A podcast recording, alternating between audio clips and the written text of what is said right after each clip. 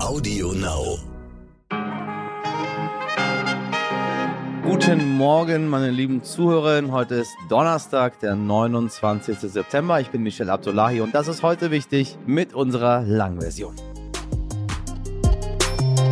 Ja, am Sonntag sind 156 Millionen BrasilianerInnen aufgerufen, einen neuen Präsidenten zu wählen.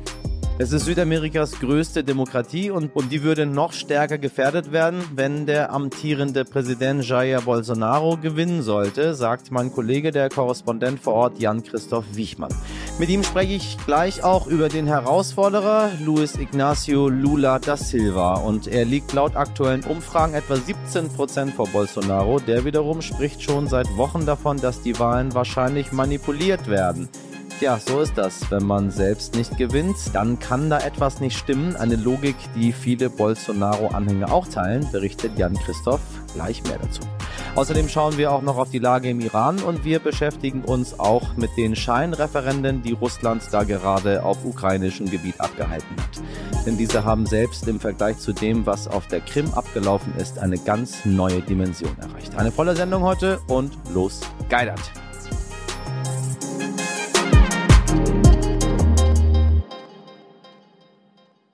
Zuerst das Wichtigste in aller Kürze. Oh, oh, da müssen sich wohl alle anwesenden Mitglieder der AfD am Mittwochmorgen in Berlin gedacht haben, denn dort nahm sie nichtsahnd die Berliner Staatsanwaltschaft mit einer Hausdurchsuchung im Empfang. Das Ermittlungsverfahren richtet sich vor allem gegen den ehemaligen Parteivorsitzenden Jörg Meuthen, der im Januar 2022 als AfD-Chef zurückgetreten und aus seiner Partei ausgetreten ist.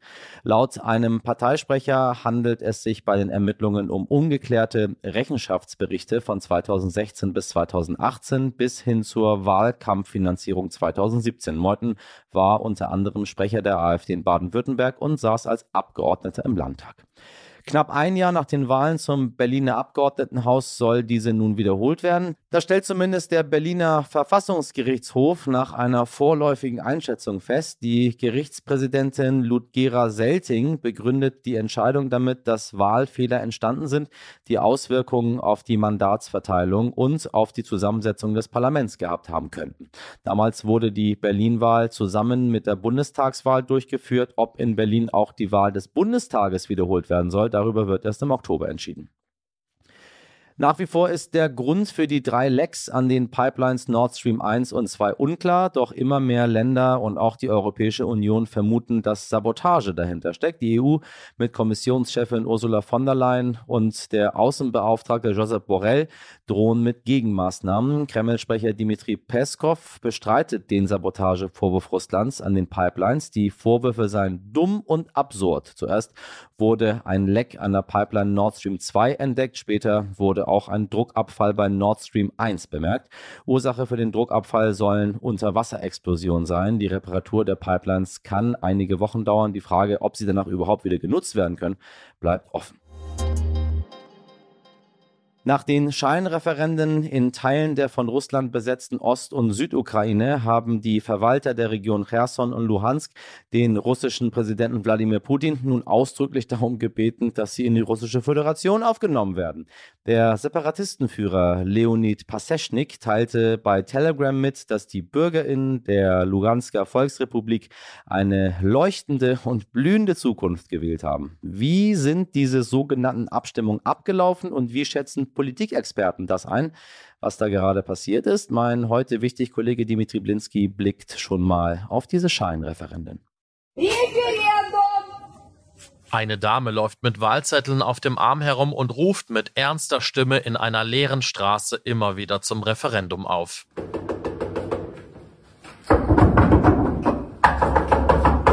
Ja, und die WahlhelferInnen gehen auch in Häuser rein, immer auf der Suche nach Menschen, die wählen wollen. Einen Packen Wahlzettel haben sie dabei und natürlich transparente Wahlkoffer mit der Aufschrift Wybory, russisch für Wahlen und natürlich alles versiegelt.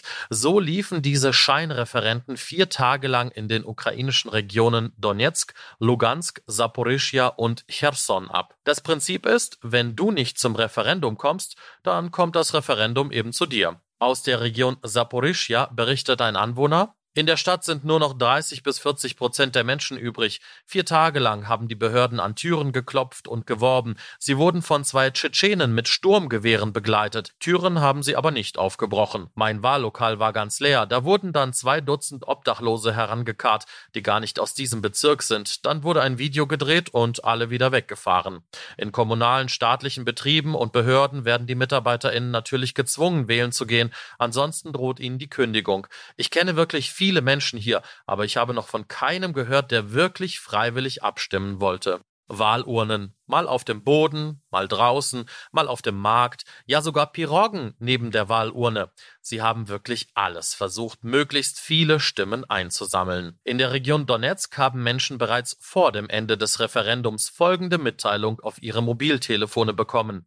Sehr geehrte Landsleute, der historische Moment kommt immer näher. Bald wird die Republik Donetsk zur russischen Föderation dazugehören. Und dann kamen sie, die lang ersehnten Ergebnisse. Die Region Herson meldet 87,05 Prozent der Ja-Stimmen. Wenn Sie jetzt denken, puh, da hätten die WahlfälscherInnen aber etwas realistischere Zahlen herausgeben können, warten Sie mal ab. In Saporischia waren es ganze 93,11 Prozent, aber die wirklich besten Ergebnisse hat die Region Donetsk. Laut Angaben der örtlichen Wahlbehörde haben ganze 99,23 Prozent der WählerInnen für für eine russische Annexion gestimmt. 99,23 Prozent. Wow. Der Politologe Alexander Kiniew vergleicht das Referendum mit dem auf der Krim vor acht Jahren. даже в 2014 году, даже тогда в этой процедуре все-таки были некие элементы. Sogar im Jahr 2014, damals auf der Krim, gab es einige Elemente, bei denen man die Wahl noch Wahl nennen konnte. Auf der Krim wurde die Führungsebene wirklich vom Volk gewählt. Da gab es einen Rat der Krim, der Entscheidungen getroffen hat und diese Menschen wurden wenigstens irgendwann von irgendwem gewählt. Вот. Ничего похожего вот во всех этих областях, значит, занятых сейчас российскими войсками, нет близко на горизонте.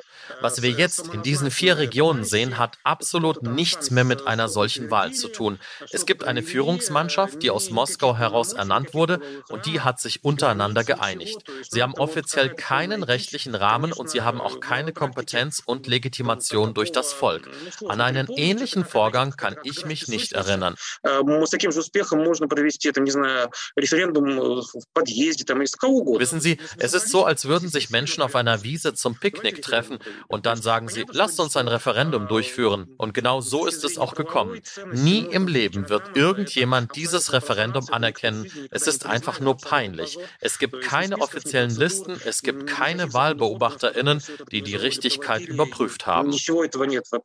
Das hat der Politologe Alexander Kiniew im mittlerweile verbotenen TV-Sender Dost erzählt. Ja, und bereits gestern haben die von Moskau eingesetzten Verwalter der Regionen Cherson und Lugansk darum gebeten, dass sie in die russische Föderation aufgenommen werden.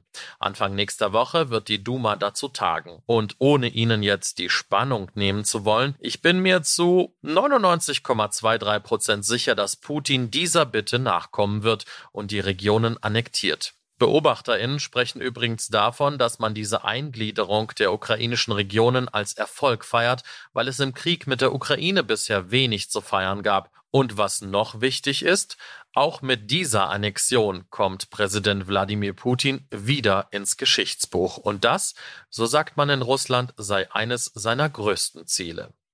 Vielen Dank dir, lieber Dimi, für den Einblick. Im Iran gehen die Demonstrationen gegen die Regierung weiter. Schon zu Beginn der Woche haben wir darüber berichtet. Entzündet hat sich der Protest nach dem Tod einer jungen Frau. Die 22-jährige Kurdin Mahsa Amini war am 13. September von der iranischen Sittenpolizei festgenommen worden, weil sie sich nicht den strikten Vorschriften entsprechend gekleidet hatte. Nach ihrer Festnahme ist sie unter ungeklärten Umständen im Krankenhaus gestorben. Jonas Breng ist Auslandsreporter beim Stern. Sein Schwerpunkt ist der Mittlere Osten. Er fasst die Lage für Sie nun zusammen und erklärt, warum es gerade jetzt so schwierig ist, darüber zu berichten. Ja, hallo. Äh, ich hoffe, man kann mich gut hören. Ich stehe gerade auf dem Pariser Platz in Berlin vom Brandenburger Tor, wo gerade eine Solidaritätsveranstaltung zu Ehren von Massa Amini in Gange ist, die vor knapp zwei Wochen von Sittenwächtern so heftig ähm, misshandelt wurde, dass sie wenig später ihren Verletzungen erlegen ist. Ähm, Tag 12 heißt, wir können jetzt auch ein bisschen was sagen, wie die Proteste im Moment im Iran aussehen. Ähm, wir stehen in Kontakt mit Leuten von vor Ort. Das ist gar nicht so einfach aufgrund der Internetsperre, die in Gang ist. Es ist in den letzten Tagen auch besser geworden. Das heißt, wir können über Social Media zumindest rudimentäre Interviews führen. Äh, was ich von Leuten von vor Ort höre, ist, ähm, dass die Protestgröße, äh, zumindest was die Zahl angeht, in den letzten Tagen etwas abgenommen hat. Allerdings ist der Protest zersplittert und mittlerweile in ganz vielen kleinen Städten angekommen. Das ist wirklich sicherlich ein besonderer Befund im Vergleich zu anderen Protesten. Und was die Zusammensetzung der Leute angeht, muss man sagen, es ist nicht nur ein Protest der Frauen, sondern viele Männer haben sich solidarisiert. Wir sehen gerade junge Leute, also junge Männer und junge Frauen, die ähm, bei den Straßenschlachten, das sieht man ja auch auf den Social-Media-Videos, ähm, sehr weit vorne stehen. Ähm, wenn man sich fragt, warum diese Proteste jetzt, gerade jetzt diese Größe erreichen konnten, muss man sich klar machen, dass in den letzten Wochen und Monaten der Diskurs um Kleidervorschriften und die Rolle der Sittenpolizei in der iranischen Gesellschaft ohnehin eine Rolle gespielt hat. Deshalb konnte dieser tragische Funken von Massa Amini jetzt auch diesen Brand entfachen. Wir hoffen, ähm, dass wir in den nächsten Tagen jetzt nicht noch mehr Gewalt sehen. Allerdings ähm, gehen die meisten Experten und Analysten davon aus, dass der iranische Sicherheitsapparat, wenn die Proteste weitergehen, jetzt nochmal seine volle Härte äh, zeigen wird. Wir hoffen trotzdem das Beste und hier in Berlin sind die Menschen zuversichtlich, dass es vielleicht zur Veränderung nach vielen, vielen Jahren der Unterdrückung kommen kann. Aber leider, und das muss man abschließend sagen, ist die Recherche äh, rund um den Iran im Moment wahnsinnig kompliziert, weil die Internetsperre funktioniert. Wir haben Schwierigkeiten mit Leuten vor Ort, richtige telefonische Interviews zu führen. Das ist eigentlich gar nicht möglich, sondern wenn überhaupt kann man schreiben. Ähm, die Menschen im Land, äh, selbst die mutigsten, haben aus verständlichen Gründen große Skrupel, äh, sich mit ihrem Namen in den deutschen Medien zu zeigen, weil ihre Familien dann in Gefahr kommen. Das heißt, man kann nur bruchstückhaft und nur anonym arbeiten. Und selbst Leute hier in Deutschland, ähm, wo man denken würde, die, die könnten einem aussagekräftige Einordnung geben, haben ebenfalls Befürchtungen, dass ihren Familien im Iran etwas passiert. Das heißt, es ist ein großer emotionaler Druck im Moment auf ganz vielen iranischen Familien, im Iran, aber auch in Europa und der Welt. Vielen lieben Dank an Jonas Breng nach Berlin.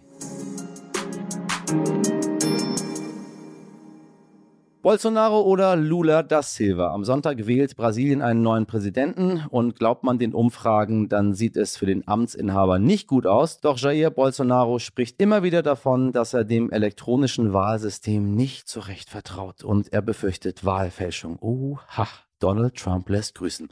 Er behauptete schon bei der letzten Wahl in der ersten Runde und nicht erst bei der Stichwahl gewonnen zu haben. Donald Trump lässt grüßen. Beweise für Wahlmanipulation hatte er keine. Ja, sagt die schon, dass ich da irgendwie Parallelen zu Donald Trump sehe? Ja, ja, völlig richtig. Sagt auch mein Kollege, der Lateinamerika-Korrespondent Jan-Christoph Wichmann. Bolsonaro hat sich gezielt bestimmte Prozesse bei Trump abgeschaut und das könnte auch nach der Wahl am Sonntag noch gefährlich werden. Denn einfach so seine Niederlage eingestehen, das wird Bolsonaro wahrscheinlich nicht. Warten wir mal ab. Aber erstmal Jan-Christoph Wichmann für Sie. Jan, ich grüße dich ganz herzlich. Hallo. Ja, grüß dich auch, Michael. Wir, wir, wir schalten quasi nach, äh, nach Rio de Janeiro. Äh, du bist an der Quelle. Die Präsidentschaftswahlen in Brasilien, die stehen an. Und ähm, du schreibst, dass es um nicht weniger als die Zukunft der Demokratie geht. Äh, das ist toll. Warum? Ja, das liegt daran, dass ja mit äh, Bolsonaro der Präsident wieder antritt, der sich ausgezeichnet hat in den vergangenen vier Jahren dadurch, dass er eigentlich ein Rechtspopulist wie, äh, wie Donald Trump ist. Und sollte er wiedergewählt werden, dann wird er das als Mandat verstehen, um vieles in dem Land weiterhin zu ändern. Und dann ist die Frage, ob die Gerichte beispielsweise unabhängig bleiben, ob die Presse äh, unabhängig bleibt, ob, äh, ob Bürgerrechte weiter beschnitten werden. Also es gibt viele äh, Gründe, warum ähm, Bolsonaro seinen bisherigen rechtspopulistischen äh, Kurs dann auch noch weiter ähm, verschärfen würde.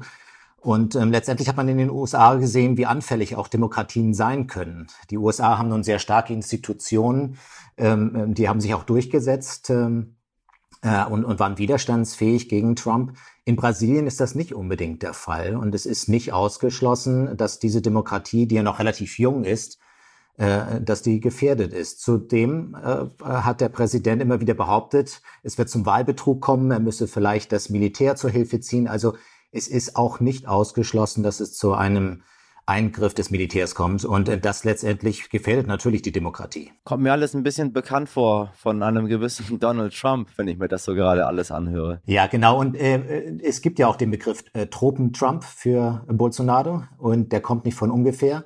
Äh, es gibt kleine Unterschiede zwischen den beiden, aber es gibt sehr viel mehr Gemeinsamkeiten. Und natürlich hat Bolsonaro sich Trump ganz genau angeguckt und dieses Phänomen hat sich auch Viktor Orban in Ungarn genau angeguckt und andere autoritäre Leader in der Welt. Und ähm, letztendlich hat er vieles abgekupfert, muss man klar so sehen, und, und verfolgt einen sehr, sehr ähnlichen Kurs, wie, wie Trump es in den Vereinigten Staaten gemacht hat. Und jetzt bei den Wahlen schon wieder. Er sagt vorher schon, ha, ne, es wird zum Wahlbetrug kommen.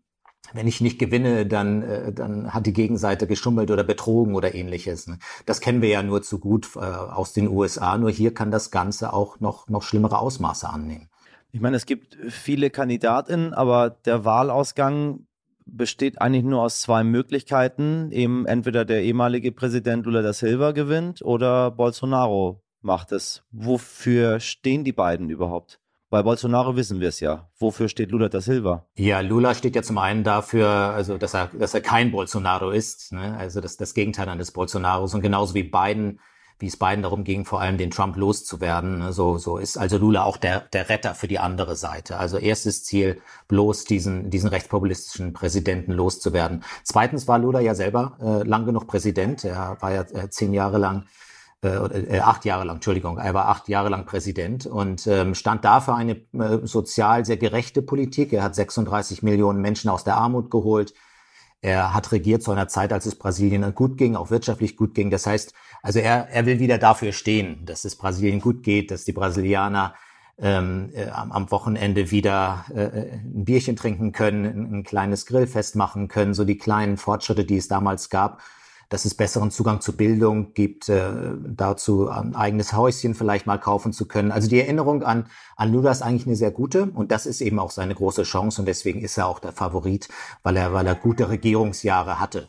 Nun haben wir hier auch medial verfolgt, ähm, dass man Lula angeklagt hat, 2017 äh, wegen angeblicher Geldwäsche und Korruption, ähm, dann auch noch verurteilt worden, ähm, mittlerweile gar nicht so lange her, Urteil wieder revidiert ich habe nicht so richtig verstanden, was da passiert ist. Also hat ihm, ist da was dran? Ist das, ist das äh, eine Intrige gewesen gegen ihn? Hat es seinem Ruf geschadet? Das, kannst du das mal einordnen für mich? Ja, ja, es gibt eine Menge Fragen dazu. Also erstmal ist durchaus etwas dran, dass auch die Arbeiterpartei von Lula äh, durchaus korrupte äh, oder, oder dass, dass es sicherlich äh, Akte von Korruption gab. Ähm, das ist leider in Brasilien äh, so Teil des Tagesgeschäfts in der Politik und das gilt auch für Lulas Partei, auch für Bolsonaros Partei. Man sagt, man gibt, es gibt ja diesen Einspruch, also alle Politiker sind Räuber und da ist schon leider was dran in Brasilien. Das heißt also auch unter den vielen langen Jahren seiner äh, Regentschaft gab es Korruption. Und auch bei ihm gab es starke, starke Verdachtsmomente. Es ist nur so gewesen, dass es einen sehr, sehr ambitionierten Richter und auch Staatsanwalt gab äh, und dass es zu Verfahrensfehlern kam. Das heißt, Lula ist nicht freigesprochen worden, aber das Urteil wurde äh, nicht akzeptiert, wurde nicht angenommen. Das Ganze wurde vom obersten Gericht äh, also revidiert. Das heißt, Lula ist nicht rechtskräftig verurteilt im Nachhinein. Es geht hier jetzt um das Nachhinein. Damals wurde er ja zu einer mehrjährigen Gefängnisstrafe verurteilt. Er saß 19 Monate in Haft.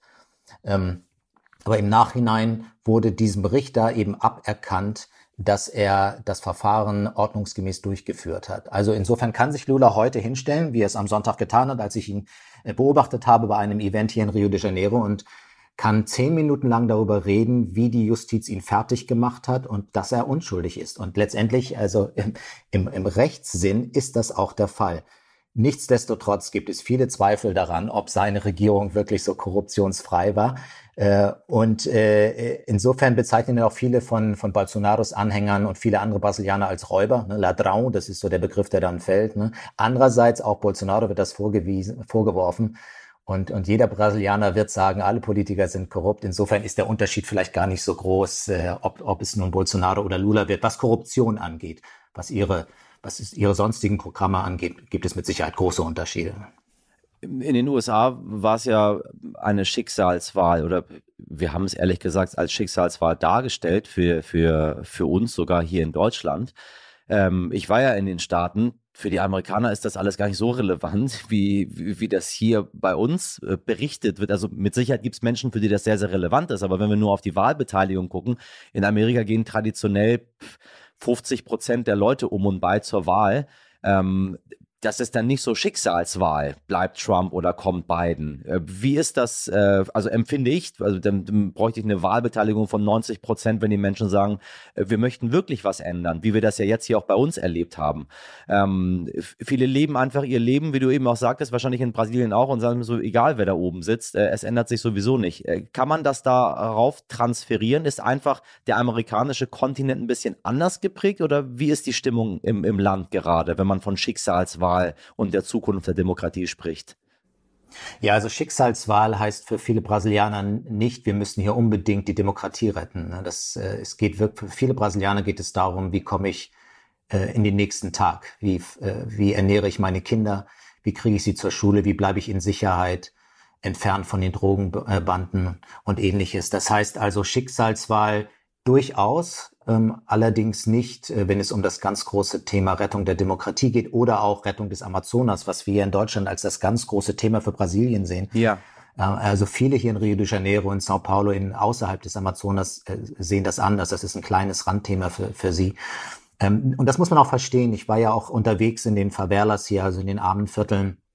Wenn man die Menschen fragt, was, worum geht's für euch, dann ist das Inflation, die ganz hohen Preise, ich kann äh, mir das Essen nicht mehr leisten, ne? ich kann mir den, den Schulrucksack für mein Kind nicht mehr leisten, ne? ich kann mir das Geld äh, für den Bus nicht leisten, um zur Arbeit zu fahren. Also es geht um, um ganz andere Dinge, glaube ich, als, äh, als, wir sie so oft auch berichten, ne? sondern es geht wirklich darum, welcher Präsident könnte mir dabei helfen, dass ich irgendwie durch den Tag komme und den morgigen Tag erreiche und nicht in, in ständiger Angst lebe und in diesem ständigen Druck, das muss man auch verstehen, dieser ständige Druck, wie kriege ich es hin, dass meine Familie sicher ist, dass sie genug äh, Essen hat, äh, dass ich meinen Job behalte. Ne? Darum ging es ja auch in dieser Pandemie. Viele haben ihre Jobs verloren. Also deswegen ja, Schicksalswahl und es gibt Wahlpflicht.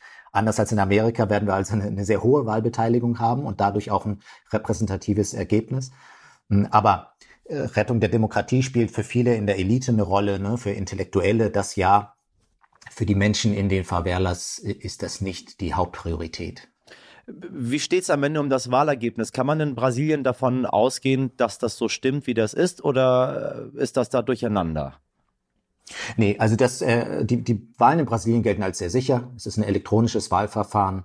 Äh, die Wahlen gelten als mit die sichersten der Welt.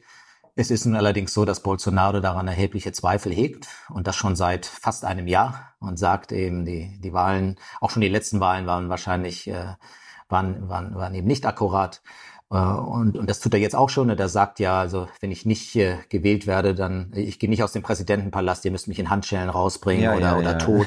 Diese, also ja, tatsächlich, also ab. diese Zitate kommen ihm diese Zitate äh, gibt es von ihm äh, und, und er nutzt fast jede Woche, um, um äh, Zweifel zu sehen an diesem Wahlergebnis. Und viele Anhänger tun es auch. Ich habe auch mit vielen Anhängern gesprochen, die genau das sagen. Ja, also wenn Bolsonaro verlieren sollte, dann ist davon auszugehen, dass es da Wahlbetrug gab, dass es irgendwelche Hacker gab oder ähnliches.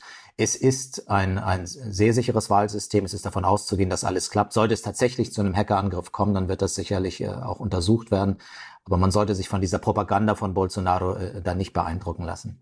Ich habe so ein bisschen das Gefühl, das Gefährliche ist heute, dass die Menschen diese Botschaften tatsächlich umsetzen. Ich meine, Trump hat auch diesen ganzen Blödsinn von sich gegeben und ist dann letztendlich völlig friedlich aus dem Haus rausgegangen hat aber die Menge so dermaßen angeheizt, dass sie das Kapitol gestürmt haben und dort gemacht haben, was die wollen. Ich meine, das, das bei, bei allem Witz, den man da reinbringt mit Handschellen abführen und äh, tot als lebendig und oder lebendig als tot, andersrum gesagt, äh, die, es hat ja eine unglaubliche Auswirkung auf die Menschen, die dann glauben, äh, sie müssen ihren, ihren Messias dort retten. Und bei Jair Bolsonaro passt es ja, weil er mit zweiten Vornamen Messias heißt.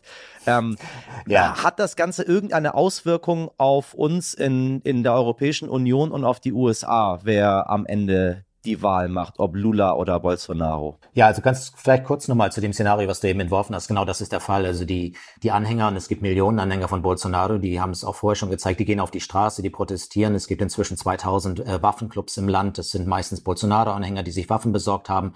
Das ist möglich, weil es neue Waffendekrete gibt von Bolsonaro, die äh, die einen freieren Zugang eben zu den Waffen schaffen. Also insofern, wenn da eine Million auf der Copacabana sind äh, und so, vielleicht sogar zum Teil äh, äh, bewaffnet, das ist eine Macht. Und wenn die sagen, die Wahlen waren geklaut ne, und Bolsonaro geht nicht aus dem, aus dem Präsidentenpalast, wir umstellen den Präsidentenpalast in Brasilien, um ihn zu schützen, dann haben wir hier ein Szenario, was wirklich gefährlich ist. Nicht? Und das, äh, das sollte uns auch in Europa das beschäftigen.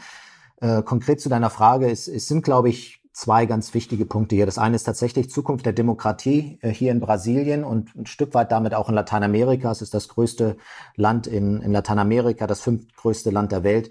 Also das hat schon eine Bedeutung, wer hier gewinnt ne? und welche Botschaften es insgesamt für, für die Demokratie gibt, für die Rechtspopulisten dieser Welt.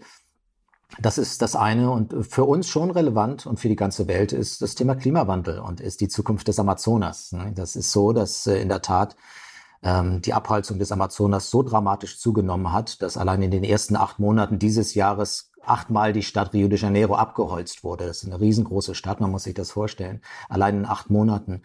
Äh, und das ist die grüne Lunge der Welt. Die brauchen wir, ja. um, um äh, den Klimawandel ähm, so, zu beschränken, wie, wie es nur geht. Es lohnt sich dafür zu kämpfen. Das ist die Botschaft der Europäischen Union, auch der Amerikaner unter Joe Biden. Und man kann davon ausgehen, dass Lula da ein sehr viel besserer Partner sein wird für die, für uns in Deutschland und für die Umweltschützer und die Klimaschützer. Während Bolsonaros Ziel eben ist, ähm, die Industrialisierung voranzutreiben. Das heißt, weitere Landwirtschaft, weitere Abholzung. Das ist, das, in dieser Frage äh, sind die beiden sehr klar. Und insofern ist das große Interesse der, der Europäischen Union, mit einem Präsidenten Lula zusammenzuarbeiten. Das ist klar, das ist auch, glaube ich, innerhalb der deutschen Regierung ist das unumstritten. Äh, Olaf Scholz wird sich am Sonntagabend hinstellen und Lula zum Sieg gratulieren, sollte es im ersten Wahlgang schon dazu kommen. Und er wäre sehr, sehr erleichtert, wenn es dazu käme. Wir sind gespannt. Mein Lieber, ich danke dir sehr für das Gespräch. Danke dir auch. Alles Gute. Heute nicht ich. Forschung kann auch lustig sein, das haben sich zumindest Solimari Gracia Hernandez und Glauco Machado gedacht, denn diese beiden Herrschaften haben etwas höchst Interessantes, aber auch gleichzeitig etwas hochskurriles herausgefunden. Sie sagen, Skorpione, die unter Verdauungs- und Verstopfungsproblemen leiden, haben Schwierigkeiten bei der Partnersuche. Ja, meine Damen und Herren, das ist so.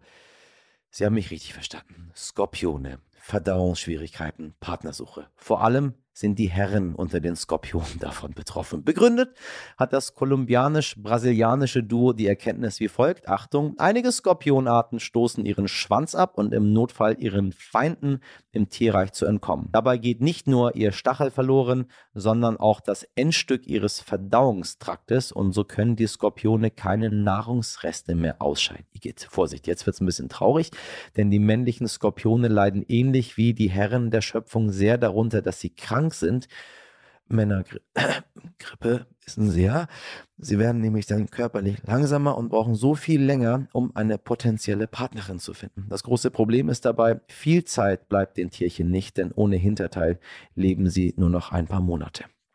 Tja, was soll ich sagen? Auch unter Menschen ist das mit einer Partnersuche nicht immer so einfach, ob mit oder ohne Verdauungsprobleme. Ja, genug davon, meine Damen und Herren, bei Risiken und Nebenwirkungen. Sie wissen schon. Das war's mit heute wichtig. Ich hoffe, Sie bleiben oder werden gesund und starten gut in diesem Donnerstagmorgen. Bei Fragen und Anmerkungen schreiben Sie uns gerne an heute wichtig at Standy. In der Redaktion heute für Sie im Einsatz Miriam Bittner, Dimitri Blinski, Laura Chapo, Carla Wöllner und produziert wurde diese Folge von Alexandra Zewisch. Tschüss und bis morgen um 5 Uhr. Machen Sie was draus. Ihr Michel Abdullahi.